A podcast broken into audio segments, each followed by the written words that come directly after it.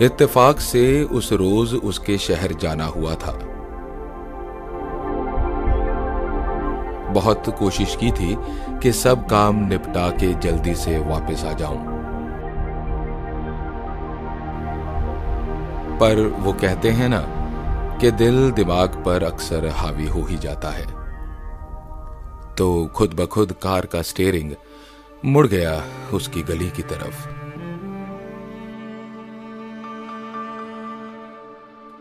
उसके घर से थोड़ी दूर ही रोक ली थी मैंने कार। और पैदल उसके घर के सामने के फुटपाथ पे आ गया था।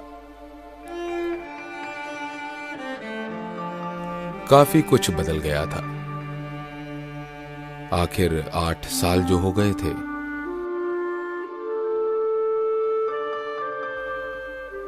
मगर घंटों खड़े होकर जिस लैंप पोस्ट से उसकी बालकनी को देखा करता था, वो लैंप पोस्ट अब भी वैसे ही खड़ा था। मैं उस तक पहुँचा और सबसे नज़र बचाकर मैंने उसकी बालकनी की तरफ़ देखा। मैं जानता था कि वो वहाँ नहीं होगी, पर फिर भी कम वक्त मन कहाँ मानता है।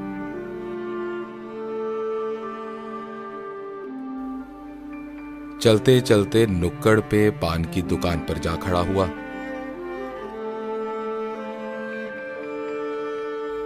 नया जानकर पनवाड़ी बोला, बाबू, नए लगते हो। क्या वर्मा जी का घर किराए पे देखने आए हो?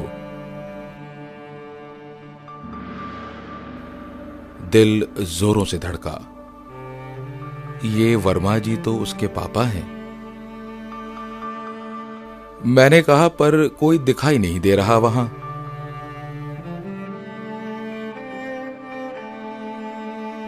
पनवाड़ी बोला, बाबू, सब केदारनाथ जी की प्रलय में बह गए।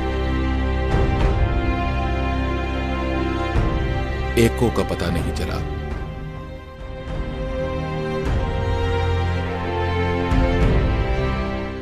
बिटिया भी आई रही थी। अपने छोटे बच्चे संग। बाबू उसको भी संग लिवा ले गए थे दर्शन को। सब वहीं बह गए। एक को का पता नहीं चला। अब तो बिटिया का आदमी ही इस घर का मालिक है। उसने भी ब्याह कर लिया नया पिछले हफ़्ते।